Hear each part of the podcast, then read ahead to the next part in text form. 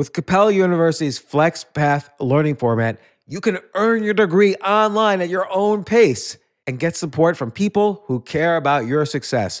Imagine your future differently at capella.edu.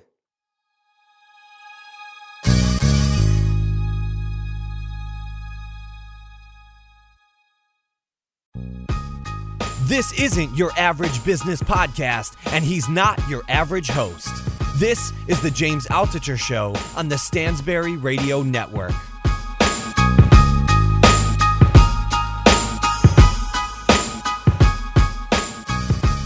So, so Scott, I, I just bought or I pre-ordered your your latest book, uh, which now I immediately forget the name of. But How go add Fail. value someplace.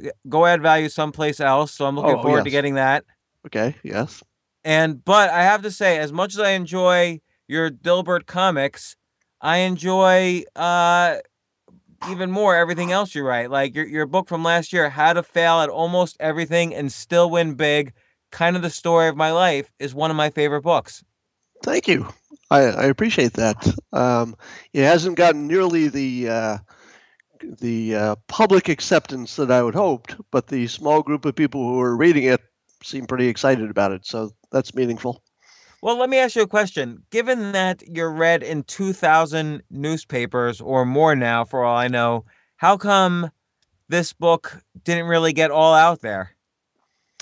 You know, I think it's in a genre that uh, tends to be more of a fashion type of uh, a business because it used to be the self-help books were everything.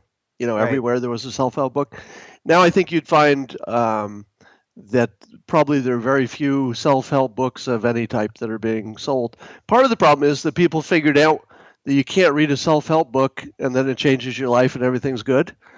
So I, I tried to make a big point in mind that I wasn't giving you a recipe because everybody's case is different, but rather I was giving you an example, uh, a template, if you will, that if I did this and this is what turned out, um, that maybe you could compare that to what you're doing and what other people are doing and find something that works for you.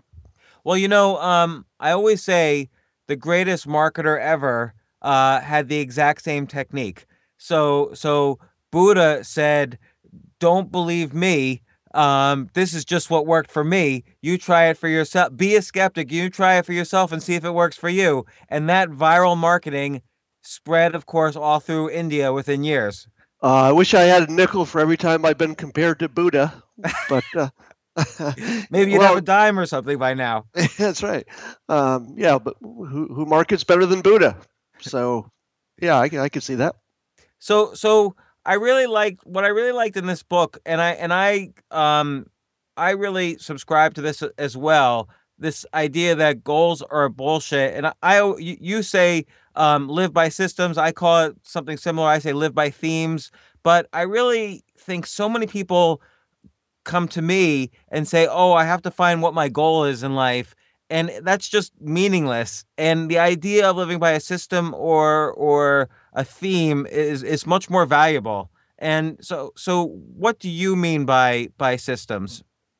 Well, first of all, I think that this sort of snuck up on society because society became uh, more complicated. So, if you went back a hundred years, uh, let's say you were a farmer and you had a goal to clear 40 acres before winter, that was a simple, accomplishable goal. And by the time winter came, it was probably still a good idea. So you'd be glad you did it.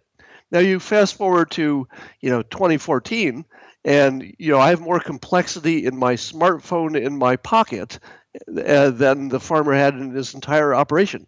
I don't know what the world looks like next year. I don't know what my industry looks like next year.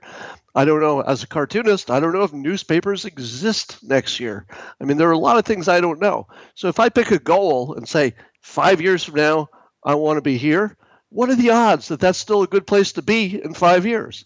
So rather than taking that pinpoint approach and trying to shoot at something that probably isn't even a good target to begin with, because the world will change before you get there, I say do things that improve your odds in a fairly um, general way so that uh, no matter what the future looks like, you're in a good position to take advantage of it.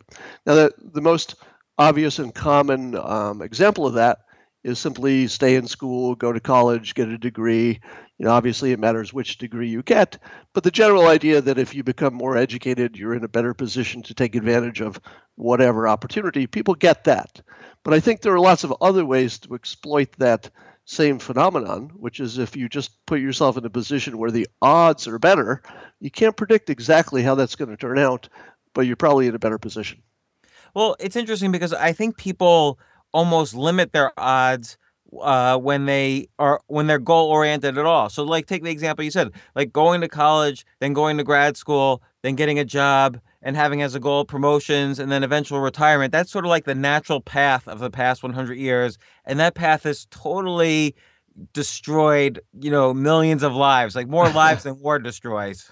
Yeah, yeah. Um, yeah, you you've got that problem that not only do you not know what the future is going to bring, but the moment you say this is my goal, then the whole point of having a goal is focus, right? And the point of focus is to tune out all the rest of the noise. Now the problem is that there might be more valuable more value in the noise than in the goal. And that's that's you know what I'm proposing here is that the world is full of opportunities. There may be plenty of things that were not your goal, not something you anticipated, that were way better than what you imagined. I mean, there was a point in my life where I was dead set on becoming a corporate lawyer. I, I, I thought that's where I was headed. Now, had I kept that goal and been, you know, kind of laser like focused on that, I'm sure I could have accomplished that. But would I be happy compared to how things turned out? I don't think so. Because I wore my pajamas all morning, you know, doing my work this today, and I, I don't think I could do that as a corporate lawyer. So, so let's talk about your your day. So you woke up and you're in your pajamas and you started drawing a cartoon. Well, I, I yeah, I get up around six, get my coffee, and then I usually either read my email or maybe write a blog post on Dilbert.com or do something. Then I kind of get into my ca- cartooning. Usually do about two comics on a typical weekday uh, in rough form. I write them and I draw them in rough form. And then sometime later at night or the afternoon when when uh, there's some slow time, I, I do the finished art when I don't have to, you know, use any brain power. It's pretty much just just uh, skill. And how long does it take to do one cartoon? You think to to write it out and come up with the idea and so on? Uh, it varies a great deal. So one of the things I learned when I was working my day job when I when I first started cartooning, and I was getting up at 4:30 in the morning, and I had to be done with the cartooning by about six, or you know, and I had to do one every day. I found that sometimes I'd have a good idea right away, and I'd have a full hour and a half to develop it. But other days I'd have 10 minutes left. I had nothing, and I would just say, okay, I, I don't have any good ideas, so I'm going to have to write down something because it's not an option to do nothing. So I'd quickly throw together what I thought was a bad idea, and then I would wait to see how the audience reacted. And what I found is that I could not predict the good reactions or the bad reactions based on the work I'd done. In other words, I didn't have any power of prediction. And that freed me to, uh, from thinking that if it's only a good idea if I am dead certain it is at the moment. So rather now I, I say I'm pretty sure this will work and I put it out there and then I'm then I'm surprised but the, that's a long way to say that sometimes I can knock it down in 10 minutes, meaning that I got the idea and I rough out the art in 10 minutes. But that's unusual. More more likely, it's closer to 40 minutes or an hour, I would say, to rough a cartoon, and then another 40 minutes to to finish the art some other time. And then, and you started uh, your first Dilbert cartoon you wrote in, uh, or you drew in 1989. That's the first time it was published. Yes. And how long had you been drawing them before they got published? Well, it was a doodle that I did in my my day job. I was working at Pacific Bell, the that was then the local phone company. And probably two or three years, it was just a doodle that I would draw on my whiteboard at work. Um, sometimes I'd work them into my presentations I gave at work. Um, and then one day, uh, a uh, my manager at the time suggested that his name he didn't have a name he said maybe you should call that guy Dilbert, and that's that's kind of when it all came together. And then you started submitting it to syndicates or newspapers. Yeah. So the process, um, I could give you the interesting longer version or the tight short version. Which would let's you do, like? Let's do interesting. Oh, interesting. Okay. So one day in my uh, corporate career, um, when I'd been told for the second time that I couldn't hope to be promoted because of my gender. So it was a weird little time in San Francisco when there was reverse discrimination. And my boss literally told me in these words, quite directly, I can't promote you because you're male, because we have a very imbalanced senior management. We don't have any diversity in management. So uh, until that gets fixed, which could be 100 years, you know, there's no hope of you getting promoted. So I started thinking, well, what can I do that's not in corporate America where I could do something where my talent alone makes a difference, or better yet, move to somewhere where where uh, being who I am is an advantage instead of a disadvantage. So I started looking around, and I were you I, considering moving to Africa? anywhere, yeah, I, I was open to everything. So um, I started thinking, well, maybe I could try my hand at cartooning just on the side because I'd always had an interest since childhood. Yeah, but I didn't know how. Like, how do you become a cartoonist? Uh, where's the starting point? Now, the interesting thing is that just as I was thinking this, I came home one day and I was flipping through the channels on TV, and it was the end of a TV show uh, about how to become a syndicated cartoonist or how to become a cartoonist. But I missed almost the entire show. I just caught the last few minutes and I figured out what it must have been about and I wrote down the name of the host and the you know where it was broadcast from as the closing credits went by, and I wrote a letter to the host and I said I missed your show, but I've got some questions about how to become a cartoonist. A few weeks later, I get a handwritten two-page letter from the host of the show. His name is uh, Jack Cassady. And he gave me uh, instructions on what book I should buy that tells you how to submit your materials to syndication companies um, and what, what materials you should use and a few other tips. And, and he gave me this advice. He said, It's a very competitive industry and you're going to get a lot of rejections, but don't give up. So I thought, oh, this is great. I know exactly what to do now. So I bought the books he recommended. I got the materials he recommended, put together some of my finest comics. This was before Dilbert. They were single panel comics and sent them off to the major magazines. So Playboy, The New Yorker, anybody who paid the most. They came back rejected, as you might imagine. I was an unknown cartoonist, and the comics were were fairly terrible at the time. But I figured, okay, I tried. You know, I gave it my best shot. I did what I could. It was my best effort. It didn't work out, but you know, that's life, right? Not everything you do works out just the way you want. So I felt good about it, but I took all my materials, my drawing supplies, and I put them in a closet. I just forgot about it. Just moved on about a year goes by. And one day I walk out to my mailbox and there's a letter. And it's from um, Jack Cassady, the, the cartoonist who had helped me with the first letter. And I hadn't even thanked him for his advice. Hmm. And I felt bad about that. Um, you know, I really owed him a thanks. And I wondered why he would write a second letter a year later. And I opened it up, and it said that he was cleaning his office, and he came upon in one of the piles my original samples I had sent him when I asked for advice, and he said he was just writing to make sure that I hadn't given up. Huh. That was the that was the only reason he was writing. And I had given up. And I remember thinking, well, maybe he knows something I don't know. You know, maybe he's seeing something with his experience that is invisible to me and invisible to the editors at Playboy and the New Yorker.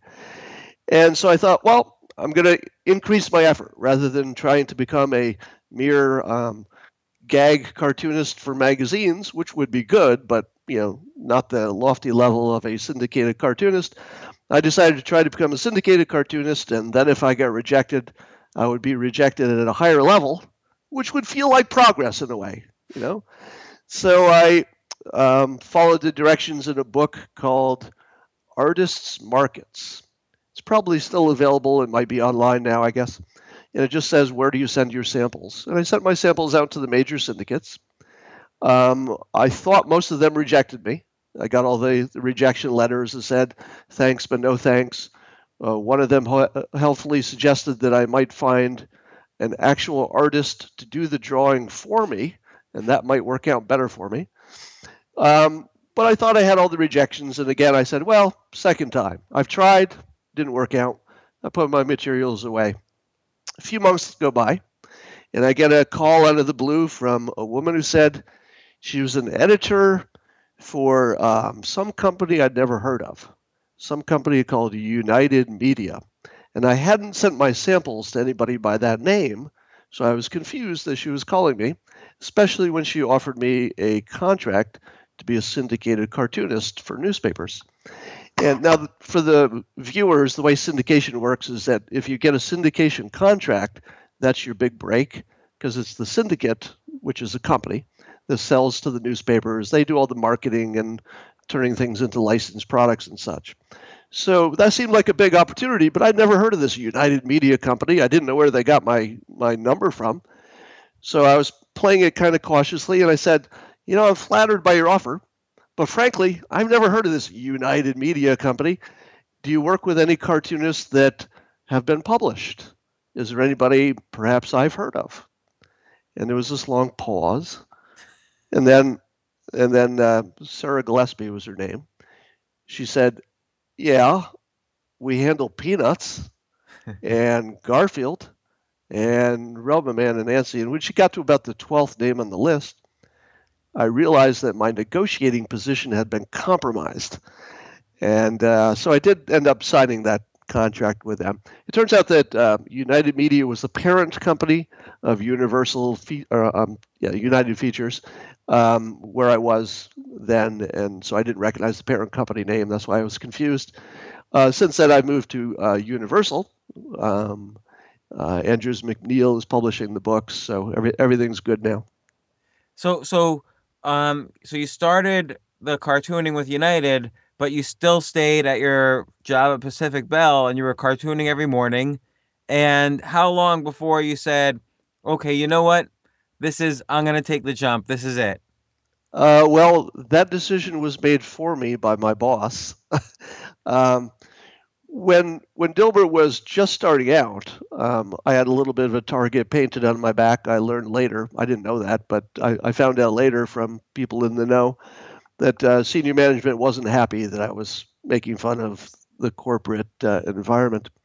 Well, but, well, you uh, know, and just, just to interrupt that, you wrote something very interesting a few weeks ago on your blog where you basically said that a writer should have an element of danger in their writing. And I'm I'm paraphrasing, but I, I thought this was extremely valuable writing advice. Like probably you know, now the internet is filled with top 10 reasons to or top 10 ways to be a better leader, top 10 ways to be happy, and no one actually takes risks in their writing, even though there's much more writing than ever before.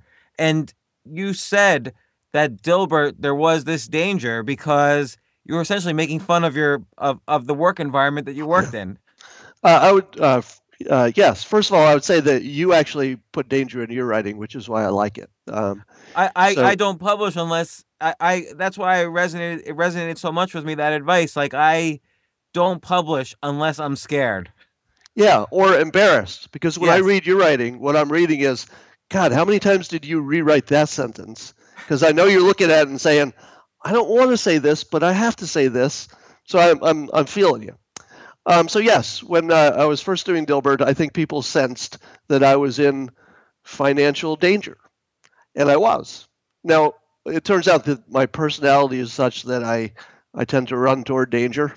It's not a good thing. I'm not proud of that but you know, it's you're wired the way you're wired. So I, I kind of naturally was attracted to the the dangerous part of it. Um, so yeah, I, I look for that in, in writing that I read, but it just came to me naturally and, and accidentally in my case. So and so you said you had a, a target on your back. Did they did they fire you eventually? So toward the last year or so, when Dilbert was getting pretty big, uh, my coworkers came to me with an offer. In fact, one of my coworkers is the the real life inspiration for the character Alice. So she was an engineer at Pacific Bell, and she was probably the one of the best engineers and and tough as nails. Uh, so she became the Alice character. But she she came to me with this offer. She said, a lot of the customers like seeing you because they come in and we show them our technology in the lab and get try to get people to buy our stuff. Um, so we like keeping you around, and we'll do your work for you if you just show up to work once in a while when a customer's here. So in the final year, I, I worked out a deal with my coworkers and with my boss where I said, I'll, I'll do what I can, but it's no longer my priority to come to work. Um, but anytime you need me to leave for budget reasons or any other reason, just let me know. And one day, just for standard budget reasons, my boss said, Yeah, I think I need an employee who does real work more than I need this guy who just shows up and customers like him once in a while. And do you feel like so? So then you were home alone essentially, and uh, now you're your goal, quote unquote, was achieved. Like you're you were a professional cartoonist. You had you had no more role in the standard corporate workplace. Was that like this amazingly happy feeling, or uh, were you scared? Oh, you're asking a good question because I think you you already know the answer to this question, which is, um, I'll, I'll tell you the moment that's the most interesting. So I, when I, I got my first publishing deal, book publishing deal, and those tend to be, if you're lucky, it's a multi-book contract and it's a very big number. And the first time I got that that big check, the one that you say, you know, I could stop working right now if I wanted to. I mean, if I wanted to, I could. Just I'd be done. It actually is a terrible feeling, and I didn't I did not expect that because my whole life I was I was working toward that objective, you know, to have enough money that I could do what I wanted to do. And as soon as it happened, um, my life purpose evaporated. You know, I wasn't married, didn't have a family at the time. I suddenly lost my entire reason for waking up. So it was actually a sad, depressing, disorienting thing. And what grew out of that is when I started the uh, the the Dilburrito vegetarian food uh, product that I was working at on the side because I was trying to figure out some way to do something useful for the world so that I could get back my sense of meaning. And I thought, well, the the, the world of nutrition is a mess. If I could make a product which has you know all the daily nutritional uh, needs and it was simple, then I've contributed something to the world. Why, that, why, didn't you think the strip contributed something to the world? Like basically, you were you were opening up the window on what what I call corporatism is is really like as opposed to capitalism for instance. Yeah you know i've had this conversation a lot. It's it's the question of whether entertainment is sort of a real value all right? Now on some on some level of course it is. You know people like to be happy. You need to manage your attitudes as well as any other asset you have. So sure entertainment's an important real thing. But i also can't help thinking as important things go, it's at the bottom of the important list. You know, like if if you had to downsize the important things, what would you lose first? It's always the entertainment, right? I, no, I I don't know because look at like look at like comedy in general. So you're you're a humorist. You're you know look at comedy in general, the world of comedy. You take a guy like Louis C.K. Uh, you know who I would say is a similar genre to you. This observational humor that really sheds light on things that people don't normally think about. No, people normally just go through their daily lives without thinking of these issues like, oh, that that what what Scott Adams just pointed out, what Dilbert just pointed out is something really stupid that happens in my life every day that I never would have thought about before. Yeah, I yeah, I'm not going to say it has no value. I'm just saying that among the valuable things, it's at the bottom. All right. right? And and maybe you know maybe that's because I'm too close to it. You know, you can't you can't really see it the way other people see it if you're the one producing it. Um, but I'm shocked and amazed and humbled that people you know read it every day. Uh, I'm happy people about that. People read it, and unlike many other car- comic strips, people hang it up on their cubicle walls. You know, I used to work in an IT department at uh, you know in the Time Warner family, and every cubicle had like Dilbert cartoons hanging up in it. Like it yes. had an effect on people. It had an effect on cubicle life. Yeah, I, I, hear stories all the time. This is anecdotal, so I can't put any science on it. But the number of people who say, uh, my boss was starting to roll out a program, and then he caught himself and said, oh, this could appear in a Dilbert comic strip, and then he completely rolled it back.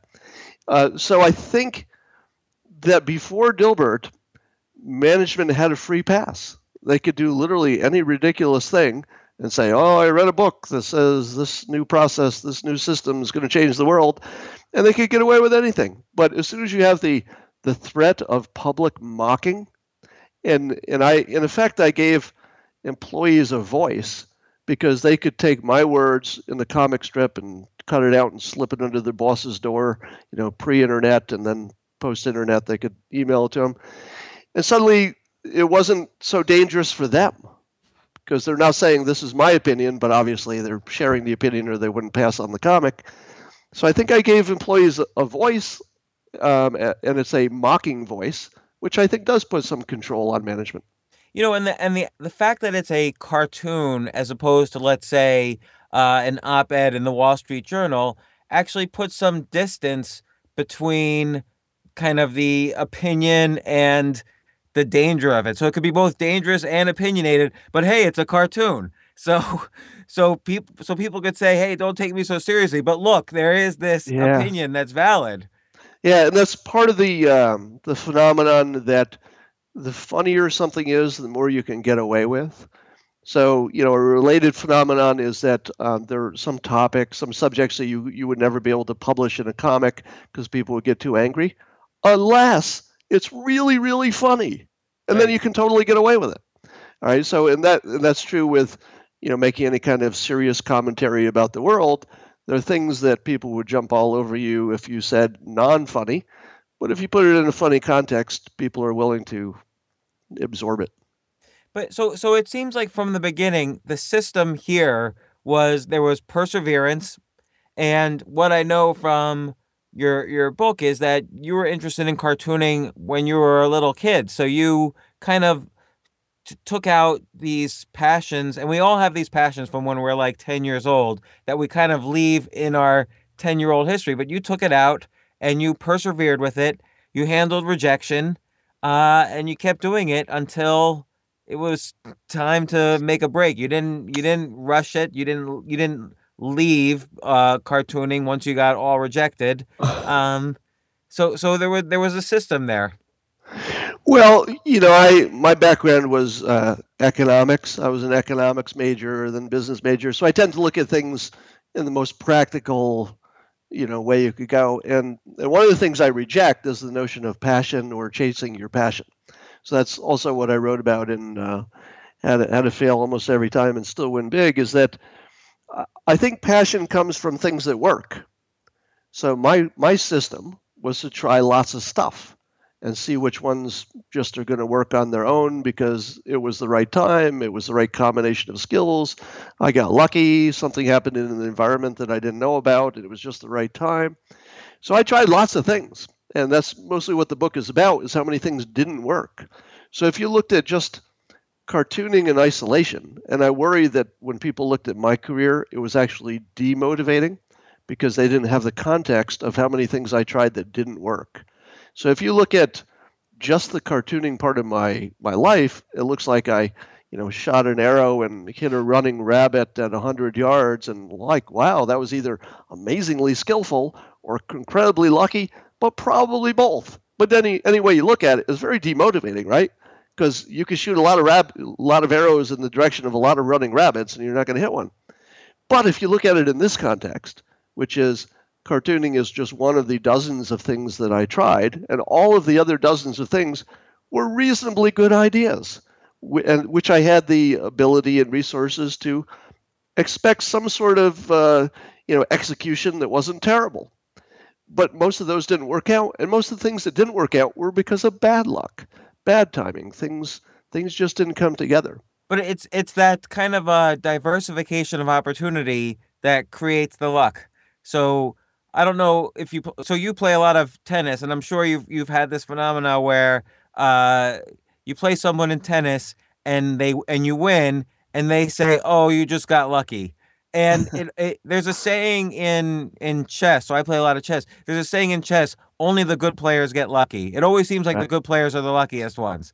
So yeah. Uh, the same thing happens in in life, and and that's you kind of. It's not like quite like you create your own luck, but you leave yourself open for the opportunity of luck.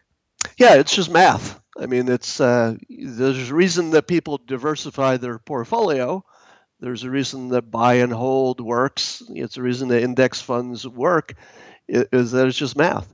And the fact is, if you try one thing once, probably things aren't going to go your way, right? Because the odds of any one thing working, even if you do everything right, is about 10%. But if you yeah. did a thousand things and every one of them had a 10% chance of working, you're pretty close to a guarantee that something's going to work.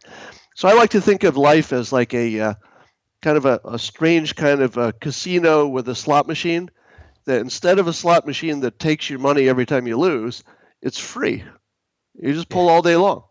All right. So in that sense, you can't control when the luck happens, but you can guarantee that you get a you get you get a you know a, a payoff because right, you're this not is even this just keep is pulling. even I mean, this also goes along with the concept that you could even be fairly mediocre at all the things you're trying.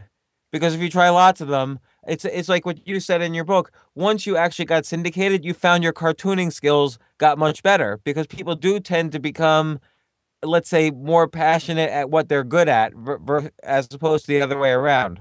Yeah, I had a total uh, Wizard of Oz moment. Uh, if you if you know the Wizard of Oz, you'll know what I'm talking about.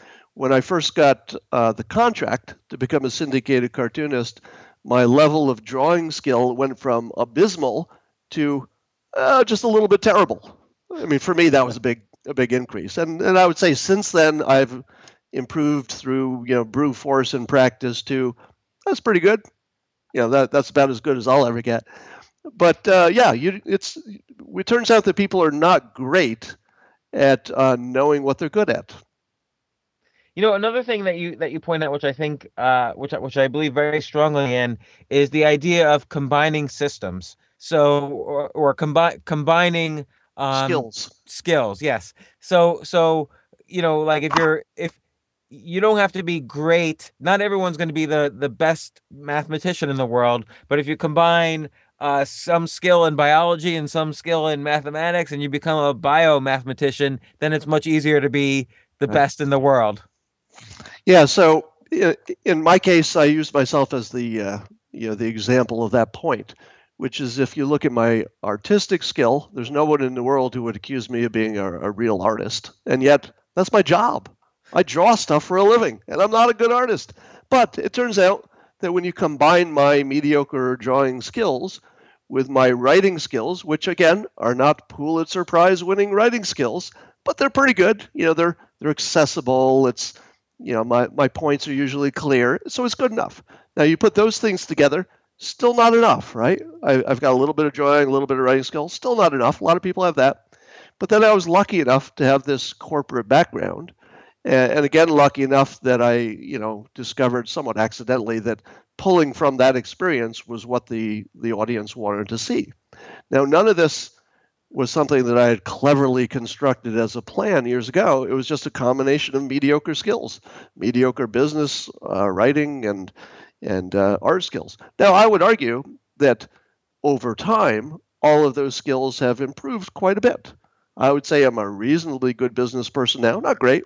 I mean, I'm not Warren Buffett. I'm better than the average person who never put any effort into it. And uh, you know, I draw better than the average person, and I write better than the average person but you put those three things together and get a little luck, a little timing, and it's magic. You you are you are quite self-deprecating though as well. I mean, you I- are. I, have earned all that self-deprecation. Fair enough, fair enough.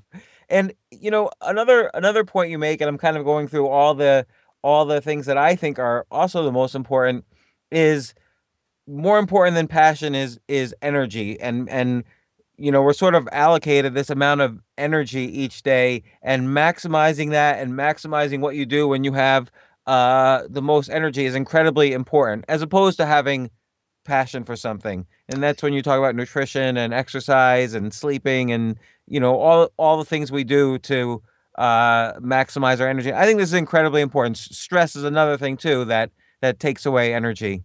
Yeah, I, I got lots of criticism from folks for including in a book that's about success uh, diet and exercise.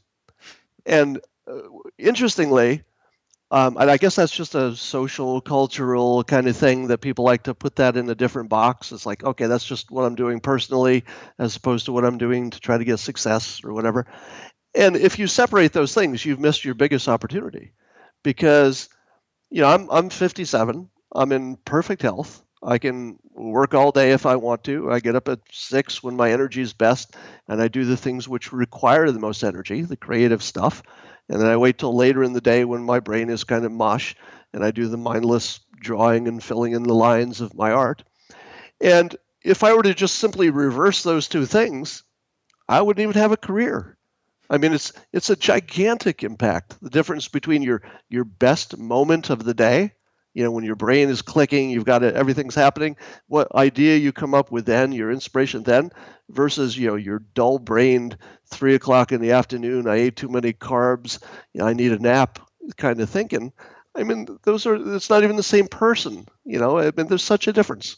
You know, I, I think people like look at look at the popular self-help books of let's say the past 15 20 years you know you have the secret so people people want a secret they don't, they don't want to simply be told that the magic equation is sleep 8 hours a day which is probably the most valuable thing you can do to have energy that's what sleep is for is to connect the re-energize the brain completely for the next day yeah. and there is no secret to it yeah yeah in in a sense uh, it's funny the the two criticisms criticisms I got in the book were were opposites. One was, you know, don't include that stuff, you know, about diet and exercise and energy in, in a book about success. And another group saying, you're saying things that are too obvious. You know, we already know this, but I know that they don't know that because you have, just have to walk down the street in America and look at people, and they haven't figured out the whole, you know, if I get my body working, then everything in my life is better. I mean, if your body is working, you know, you're you're fit and you're healthy and, and all that, your social life is better, you get more job opportunities, you can work better hours, create better things. It all kind of starts with that. So if you skip over that part, are you really even trying? I mean, I would go so far as to say if if you care about success and you haven't, you know, taken care of your your physical uh, tool first, that you, you're not even trying. I think I think people in many cases, and this is not really a criticism of people, but I think maybe sometimes people want to have an excuse why something hasn't worked out. So, for instance, I had one person write me and said, uh, "I'm following your advice about you know writing down ten ideas a day, and I'm I'm I'm exercising and and sleeping, and then on Friday night I go out drinking with my friends, and my friends laugh at all my ideas." And and he said, "What should I do?" And I wrote back and I said stay at home Friday night. Like don't don't go out anymore on Friday night. And I never heard from him again. So, yeah, I, I might have added find new friends. Yeah, find friends is, is, another one. Although maybe on Thursday night those same friends would have been supportive of him. I didn't have. I don't know. I just know on Friday night they specifically were trashing him.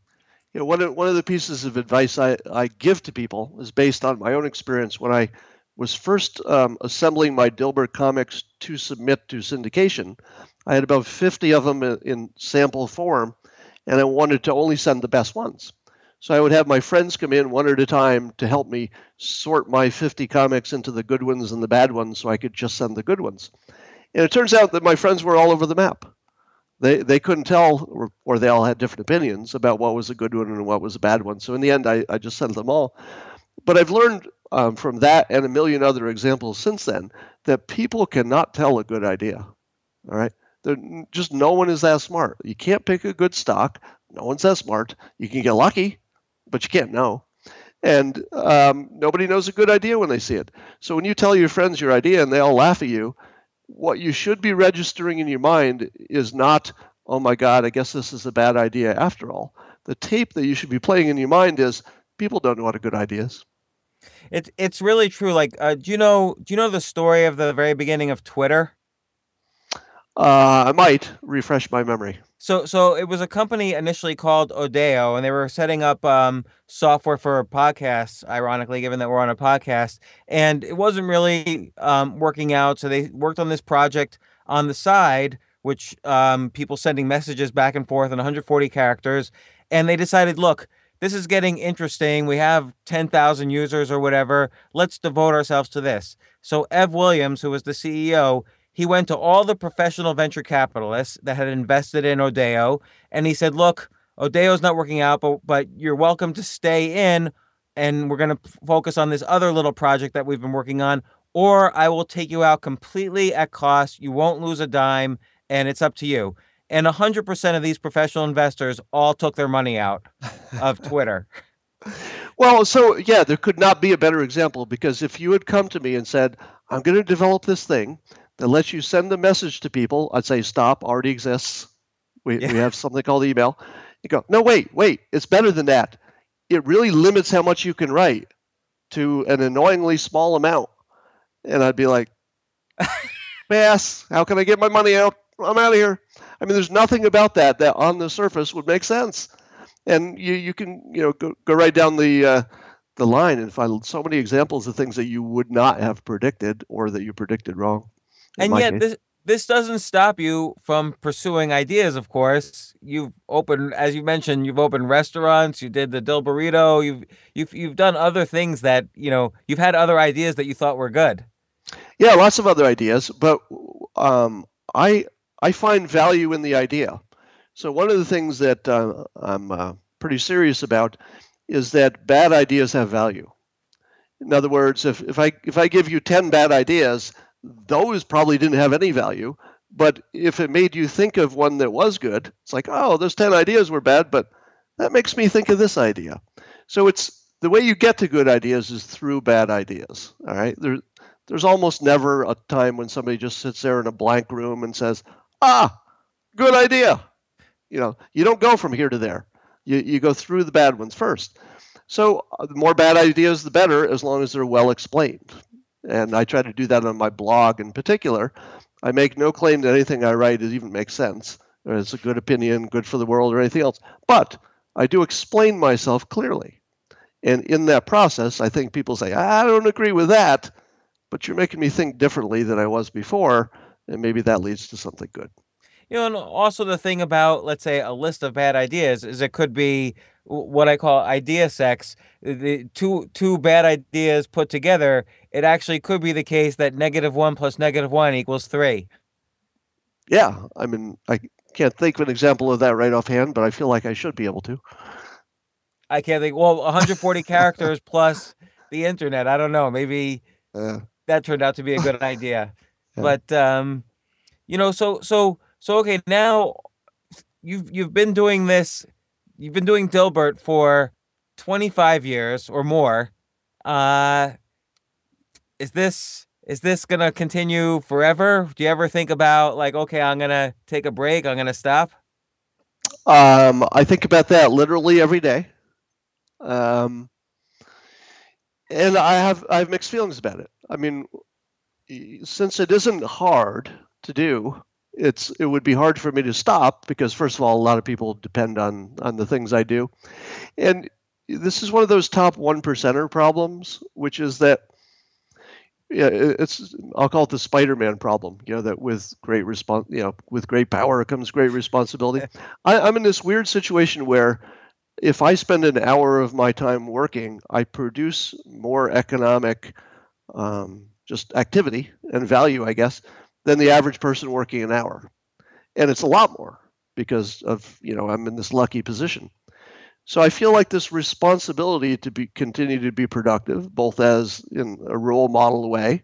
I don't think there could be anything worse than getting rich and quitting. Like I, I yeah, like what would, would you do? What would I do? Yeah. So um, I I may have mentioned before that now I'm involved in a startup called Calendar Tree, calendartree.com, I, and, I signed up for it. Thank you. And uh, all that does is solve a, a universal common problem, which is that somebody sends you a schedule of a long, you know, bunch of events for some sport or activity or whatever organization. You don't want to have to retype it manually into your computer. So instead, we turn it into a link, a calendar tree, and then you can use the link to add it to the calendar you already have. So it solves a very small problem, but I found that very satisfying because it's a real problem and there's not a other solution. So well, we we took that on and solved it, and that's meaningful to me. And also, in a world where people are moving towards uh, solopreneurship, you know, one one or two man uh, startups, uh, everybody's got different calendars. So everyone that you're trying to schedule with has different calendars, and the fact that you're sort of uh, calendar independent uh, is valuable. Yeah, so um, it's a complicated world, and we just built one little product that simplifies just this one little part of it. Now we hope to expand to solve a, a you know a bunch of related problems in the scheduling uh, field, but for now it feels good that we've done this one thing. People are using it, and they're happy. And how many users do you have? It's in the low thousands right now. We're we're in the process of uh, you know rewriting the code from from the bottom up to make it more scalable. Now that we've discovered that people like it and it works, um, so we're going to wait for a big push until that's done, and we hope in another month or two. Would you have it as a, an app, like for I'm assuming for a mobile? You ha- you have it all set. Uh, right now, we don't have uh, an app because the most the most popular use for it would be you'd create a schedule that you're sending out to someone. So it works if you're the receiver. You can receive it on your smartphone and just click the link and add it to your calendar. But if you're the one creating it, you probably don't want to create a long schedule on a phone because it would just be too tedious. So at the moment, it's just a web app, but someday we'll have a mobile app. Or if I'm receiving though, I could be like, let's say I'm on a bus and I have my phone and I'm receiving a calendar request. Uh, well, I guess would I be receiving it on Calendar Tree, or what if somebody sends me a Google Calendar uh, request? Oh, so so the way Calendar Tree works is that if the organizer creates a schedule, it they can turn that into a link that they can send out any way you can send a link. So they can send it through social media, Twitter, Facebook, or email. Email is the most common.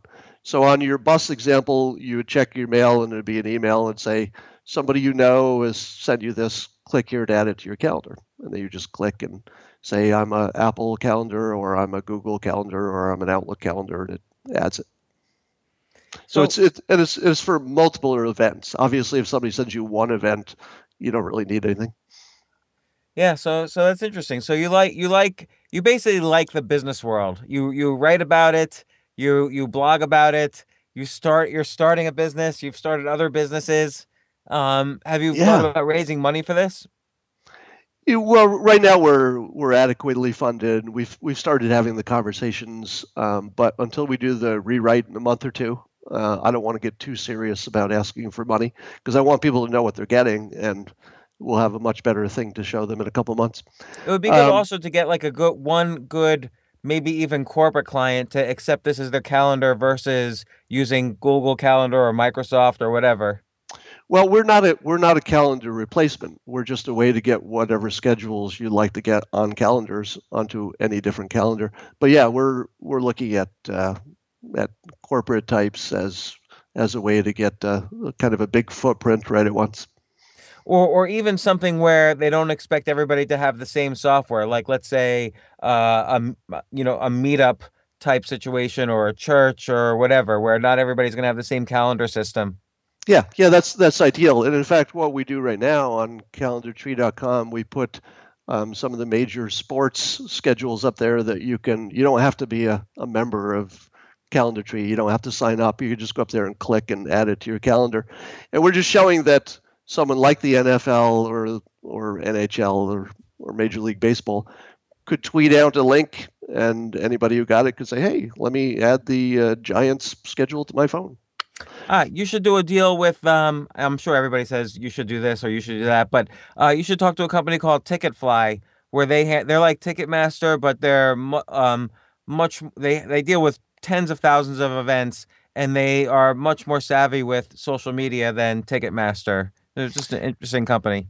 Yeah, we've we've talked to the uh, companies that are in the event space um, and the ticketing space, and it's pretty crowded. And we're at the moment we're not going after that ticketing kind of world. I could see maybe that happening some someday down the road, but right now we're going for a pretty limited problem and and a full solution to a small problem.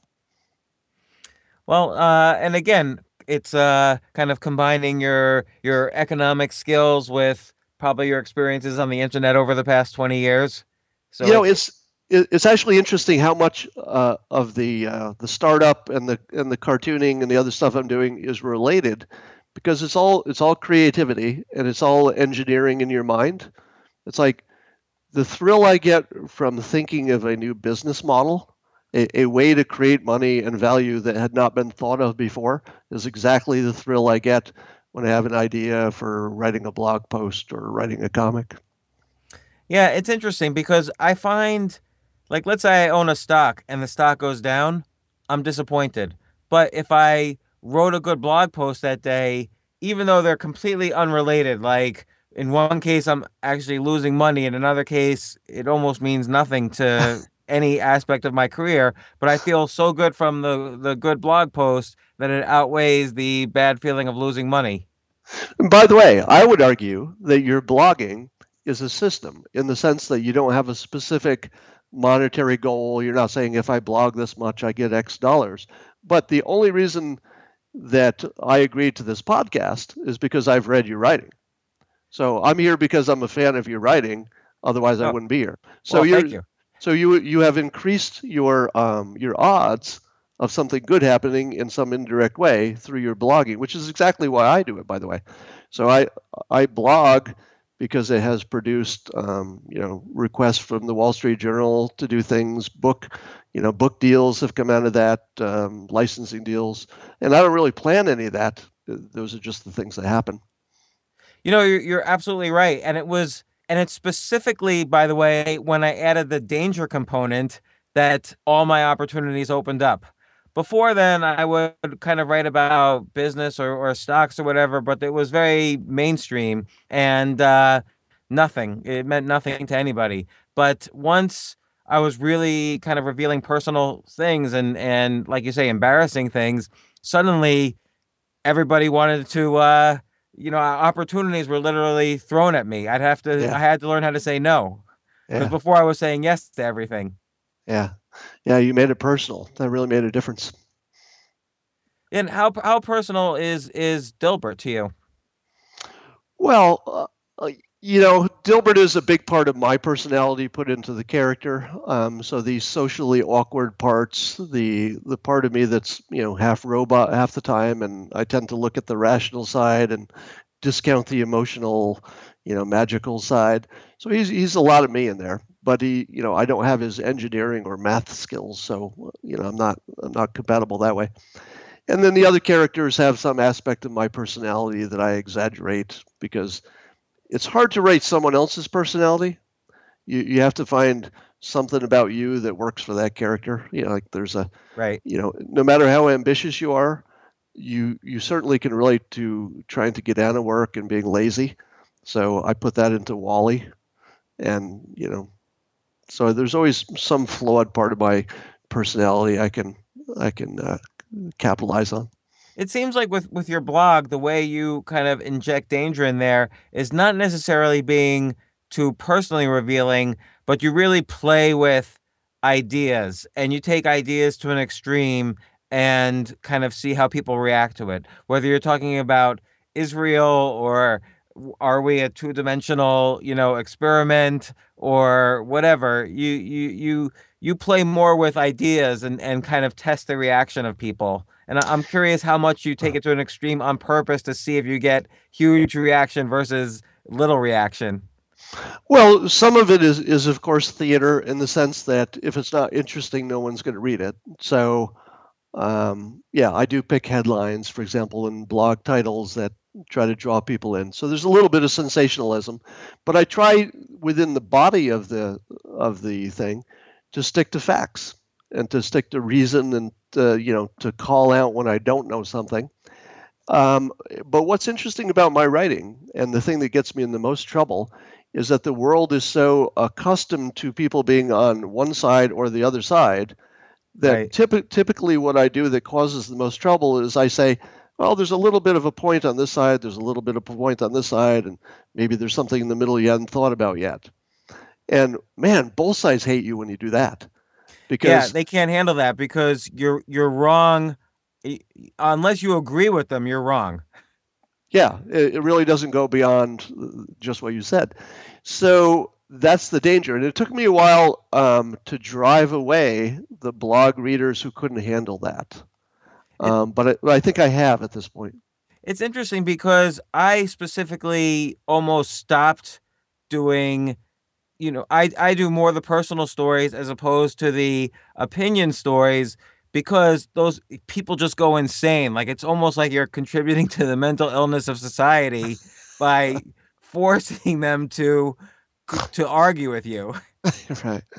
Um, my my favorite uh, in the making trouble genre was recently when I uh, hypothesized that the stock market could go to a new permanently higher, you know, uh, earnings multiple and stay there if you drove out the, some of the risk.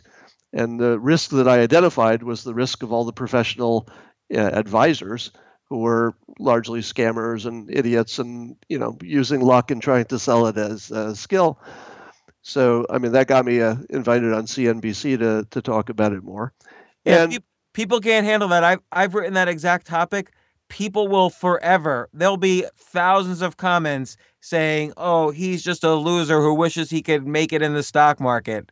Like when it's so clear. I've I've actually run a fund of hedge funds investing in other hedge funds. Maybe nine out of the twelve hedge funds I invested in were shut down by the SEC for being criminals. So um yes, I'm a horrible investor in, in hedge funds, but also they're they're mostly criminals. That's funny. I I've never heard that statistic, but from the the first probably week I heard the the phrase hedge fund, I remember my uh, my my BS filter going, "Huh, it's a thing that's not terribly well defined that involves a lot of money and maybe there's some secret algorithms." Just saying. Just saying it might be bullshit.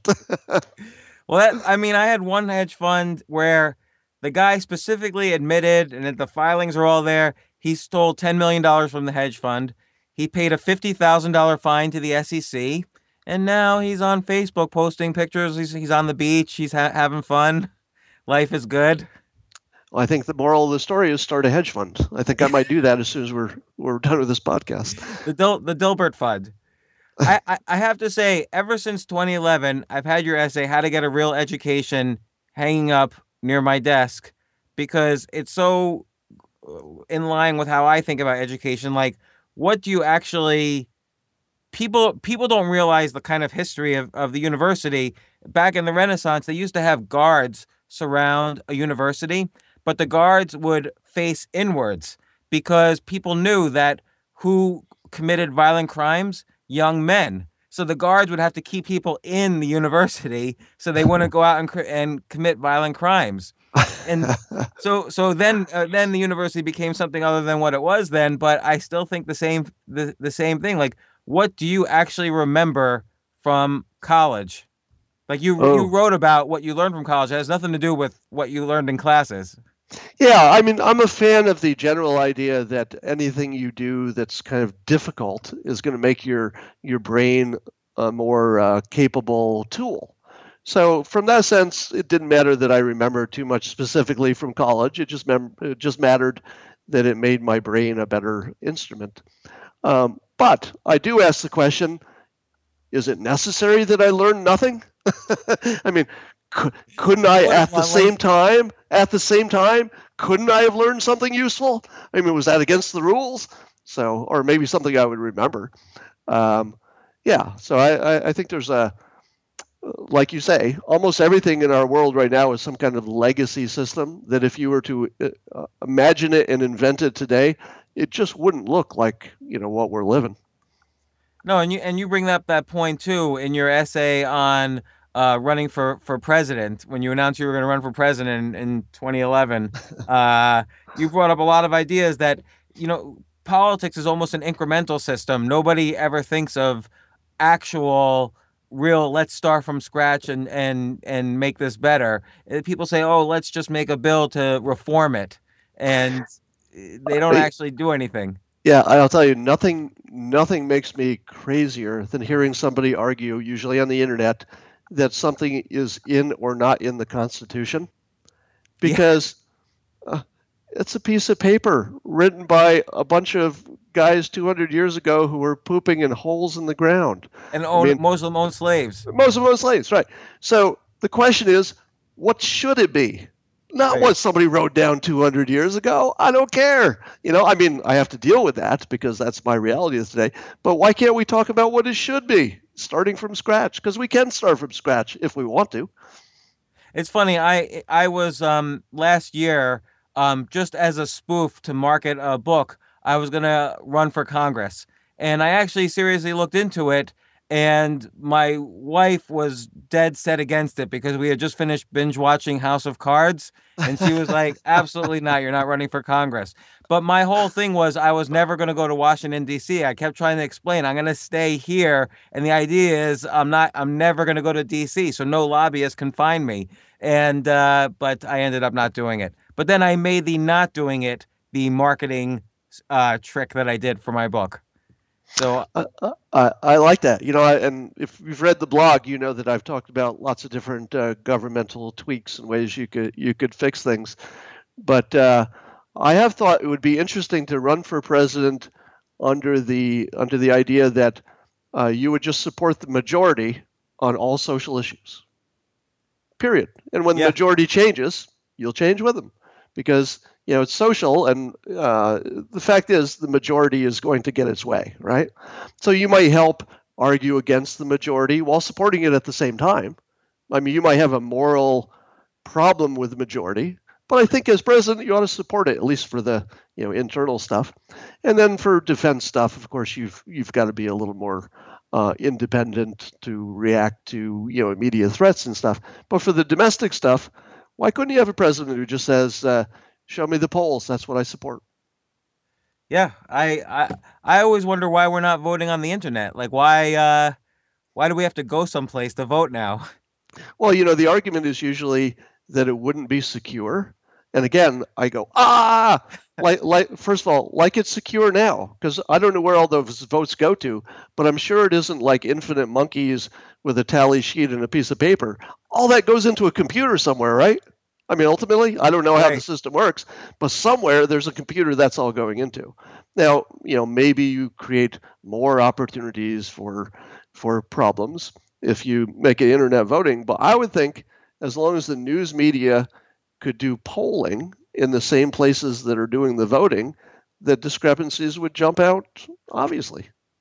I think the main thing is people are really against majority rule. They actually think that having elected officials uh, solves the problem of of the of how bad it could get if there's majority rule.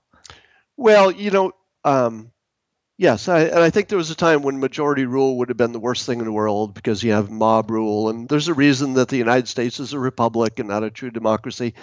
But I think that um, the internet makes a lot of those things um, lesser important, meaning that I can't think of anything that the majority is in favor of that would be awful. Can you? Um. I mean, because there's there's no majority saying, oh, let's, there's no uh, like uh, white men, you know, who are saying, let's kill all the Ethiopians who are in this country, or you know, whatever. I'm just making up stupid examples, but we imagine that could happen. But I don't see any signs of that happening because at this point you couldn't go public on the internet and say I'm against any group because you would be smashed. Well, let me ask you a question. Do you think there are even more than three issues in that are domestic issues that people even care about? Well, individually, um, yeah. If you if you count taxes as everybody's issue, and then throw in maybe abortion as the next one, yeah, you run out of issues pretty quickly. Yeah, yeah. So, I'll okay, go with three: taxes, abortion, and then for some small amount of people, immigrate. For people who live in Texas, immigration. Yeah, or gay marriage, I suppose, for for some people. Yeah, but yeah. yeah, it's round three. It's a different three maybe for different people, but yeah, yeah. probably three. And and think about it. All those issues don't actually affect you, like you personally. Well, yeah. Except for maybe taxes. well, so, yeah, some of them affect me personally. yeah. Well, Scott, I I really appreciate you coming on the show. It's been it's been such a pleasure. I've been such a fan for, for so long of, of Dilbert and all your writing, and I and I'm really grateful you came on the show. Thanks, James. This was a lot of fun, and uh, it was great meeting you. And thanks for having me on the show. Yeah. All right. Good. I will talk to you soon. All right. Take care. Bye. For more from James, check out the James Altucher Show on the Stansberry Radio Network at stansberryradio.com and get yourself on the free insiders list today.